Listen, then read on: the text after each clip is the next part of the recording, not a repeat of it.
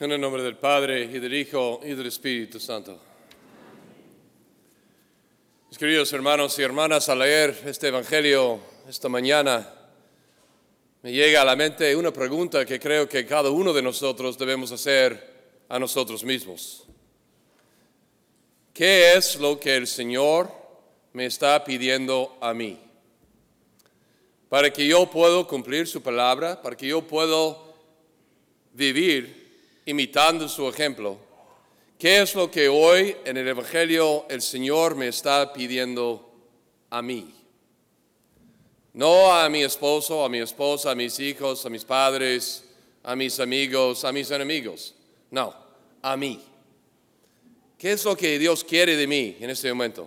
Porque yo creo que este Evangelio va al meollo del asunto, va al corazón de cada ser humano. Va al punto donde todos tenemos que afrontarnos y preguntarnos, ¿voy a vivir por Dios y por los demás o voy a vivir solo por mí mismo? Porque el orgullo, la soberbia, es el raíz de todos nuestros pecados. Y el Señor hoy nos está invitando a la humildad el que quiere ser primero, que sea el servidor de todos, que se haga el esclavo de todos. El camino que Él tomó, Jesús tomó nuestra naturaleza humana para enseñarnos cómo debemos ser hombres y mujeres, cómo debemos ser seres humanos, hijos de Dios. Fuimos creados a su imagen.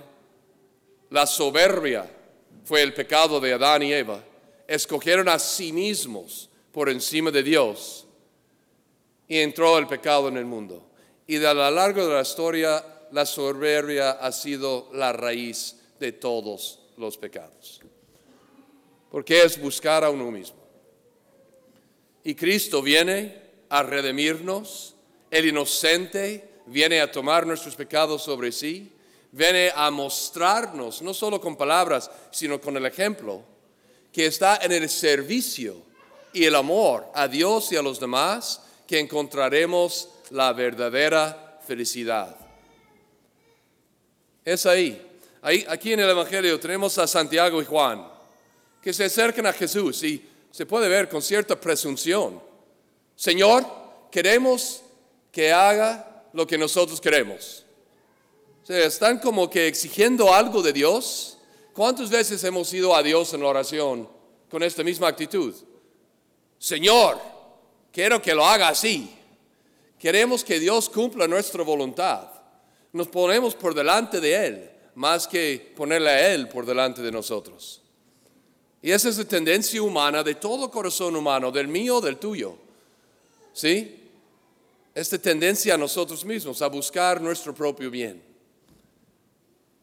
Ellos le preguntan, Queremos que nos concedes lo que vas, vamos a pedirte.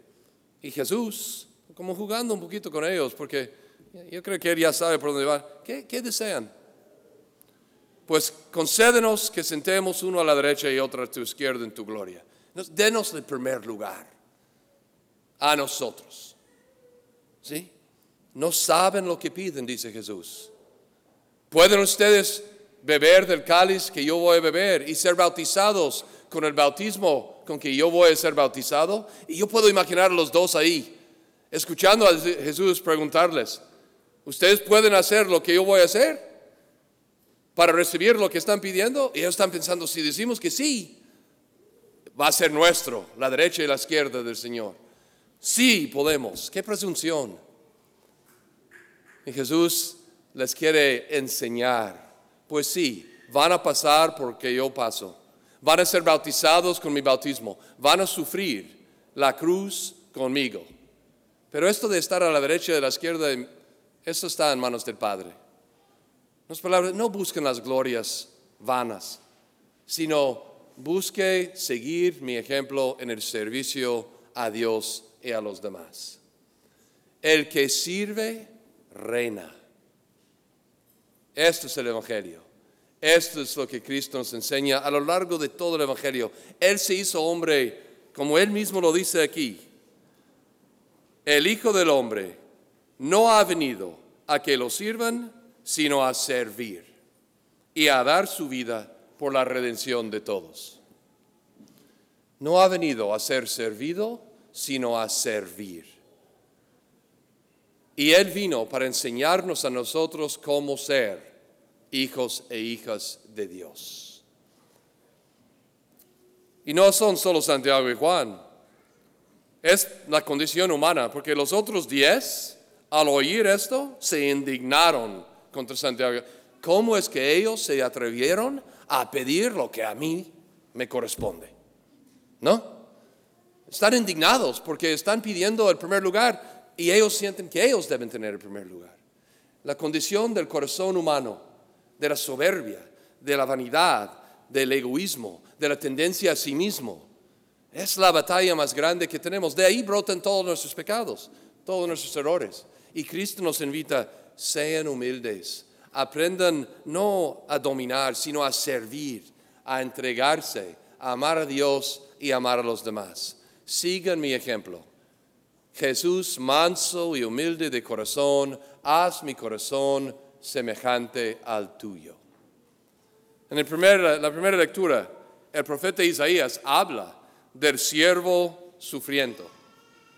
El siervo de Dios, que es una profecía de Cristo, el Hijo de Dios que vendrá a sufrir, a servir, a entregarse, a mostrarnos el camino del amor verdadero en el servicio sin límites. Y él pues se fue hasta el fondo, hasta la muerte en la cruz, en el servicio a Dios su Padre, el servicio a nosotros, sus hermanos, para redimirnos del pecado.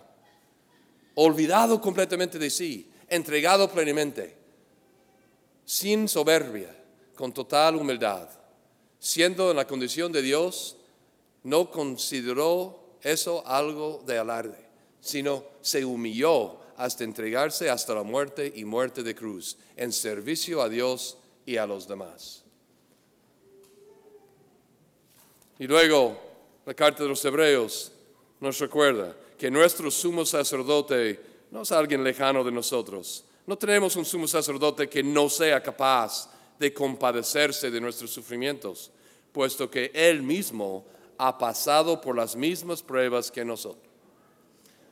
En otras palabras, en nuestro dolor, en nuestro sufrimiento, en nuestras luchas, en esta vida, no hay que desanimarnos nunca, porque tenemos un abogado en el cielo, uno que ha pasado por delante de nosotros, que nos ha enseñado el camino de la verdadera felicidad. La semilla que muere tendrá vida, dará fruto. Si quieres venir en pos de mí, toma tu cruz y sígueme. Yo soy el camino, la verdad y la vida. Y por tanto, Cristo nos está invitando a imitarlo. Antes de ir a la cruz, Él nos va a dejar su último mandamiento, el nuevo mandamiento. Ámense como yo los he amado. Es decir, sirven como yo les he servido. Perdónense como yo les he perdonado. Entréguense, sean generosos con lo que han recibido, como yo he sido generoso contigo. Cristo nos enseña que la verdadera alegría está en poner primero a Dios y a los demás y luego a nosotros mismos.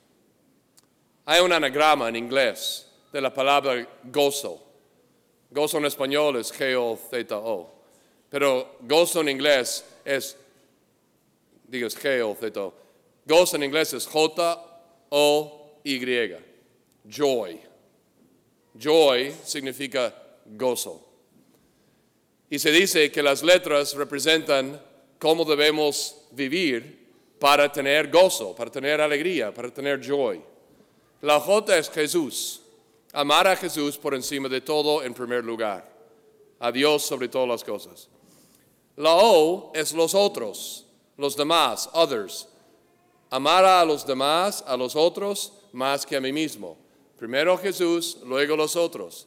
Y luego viene yo, la I griega. Si yo pongo a mí mismo al final como el servidor de Dios y los demás, tendré alegría, tendré gozo, estaré feliz. Pero cuando yo me pongo a mí mismo, el yo, por delante de Jesús y los demás, es un, un espagueti mal, o sea, mal hecha. Está todo revuelto y todo, y la vida es una miseria. La persona que vive solo por sí mismo, vive solo. La persona que vive solamente por sí, vive sola. Porque todo su mundo se concentra en ese único lugar. La persona que vive por Dios y por los demás, vive feliz, vive entregado, vive, vive realizado, vive completo. Cuando vivamos por... Y eso, hermanos y hermanas, no hace falta ir a África o a Asia o a ninguna misión en las montañas o ningún otro lugar. Eso se hace, comienza en la casa. Servir unos a otros. Esposos y esposas, sirviéndose mutuamente. Padres con sus hijos, entregándose por amor a ellos. Hijos con sus padres. No pensando que todo me tienen que dar, sino también yo tengo que aportar y dar a mi familia y ayudar y servir y amarlos. Y luego hermanos entre hermanos compartiendo lo que tienen. Esto de estar, no, deme a mí, solo a mí, y no estar atento a las necesidades de mis hermanos. Pues no. El que, el que se olvide de sí y busca servir y amar en la casa, a su esposo, a su esposa, a sus hijos, a sus padres, a sus hermanos, a sus hermanas, ese está feliz. El que vive solo encerrado en sí mismo vive en una angustia miserable. Y luego, cuando lo vivamos en la casa, se extiende a la comunidad, se extiende hacia afuera, se extiende al lugar de trabajo, se va viviendo una cosa maravillosa. Que Cristo, el Hijo de Dios, no vino a ser servido, sino a servir. Y eso toca el corazón de cada uno de nosotros. Por eso la pregunta inicial, ¿qué es lo que Dios me está pidiendo a mí? A mí. ¿Estoy realizando eso? No, no hay que preguntar si, si la persona sentada a mi lado lo está haciendo. No hay que preguntar si esa otra persona que, ¿no? Está sentado por allá o allá o allá lo está haciendo. Ni hay que preguntar si el Padre Tomás está haciéndolo. No, yo tengo que preguntarme, Padre Tom, ¿está haciendo eso o no? ¿Qué puedes hacer para hacerlo mejor? Tú tienes que preguntarte a ti mismo, a ti misma, ¿estoy yo entendiendo lo que Dios quiere de mí y buscando amarlo a Él por encima de todo y servir a los demás en la misión que Él me ha dado? Para que yo pueda realizarme y tener gozo como hijo o hija de Dios. Cada uno pregúntese a sí mismo si lo estoy haciendo en mi casa, si estoy haciéndolo en mi trabajo, si estoy haciéndolo en mi comunidad, si estoy haciéndolo, punto. Porque es ahí donde me transforma el corazón de soberbia, de egoísmo, de lo que me rebaja, lo que me hace solo como ser humano, a ser realizado como hijo o hija de Dios. Pregúntate, yo me pregunto, tú pregúntate a ti mismo. Estoy dispuesto a seguir el ejemplo del Hijo del Hombre, que no ha venido a ser servido, sino a servir y a dar su vida para el rescate de todos? Pidámosle a Jesús esa gracia. Señor, ayúdame a reinar sirviendo. Que así sea.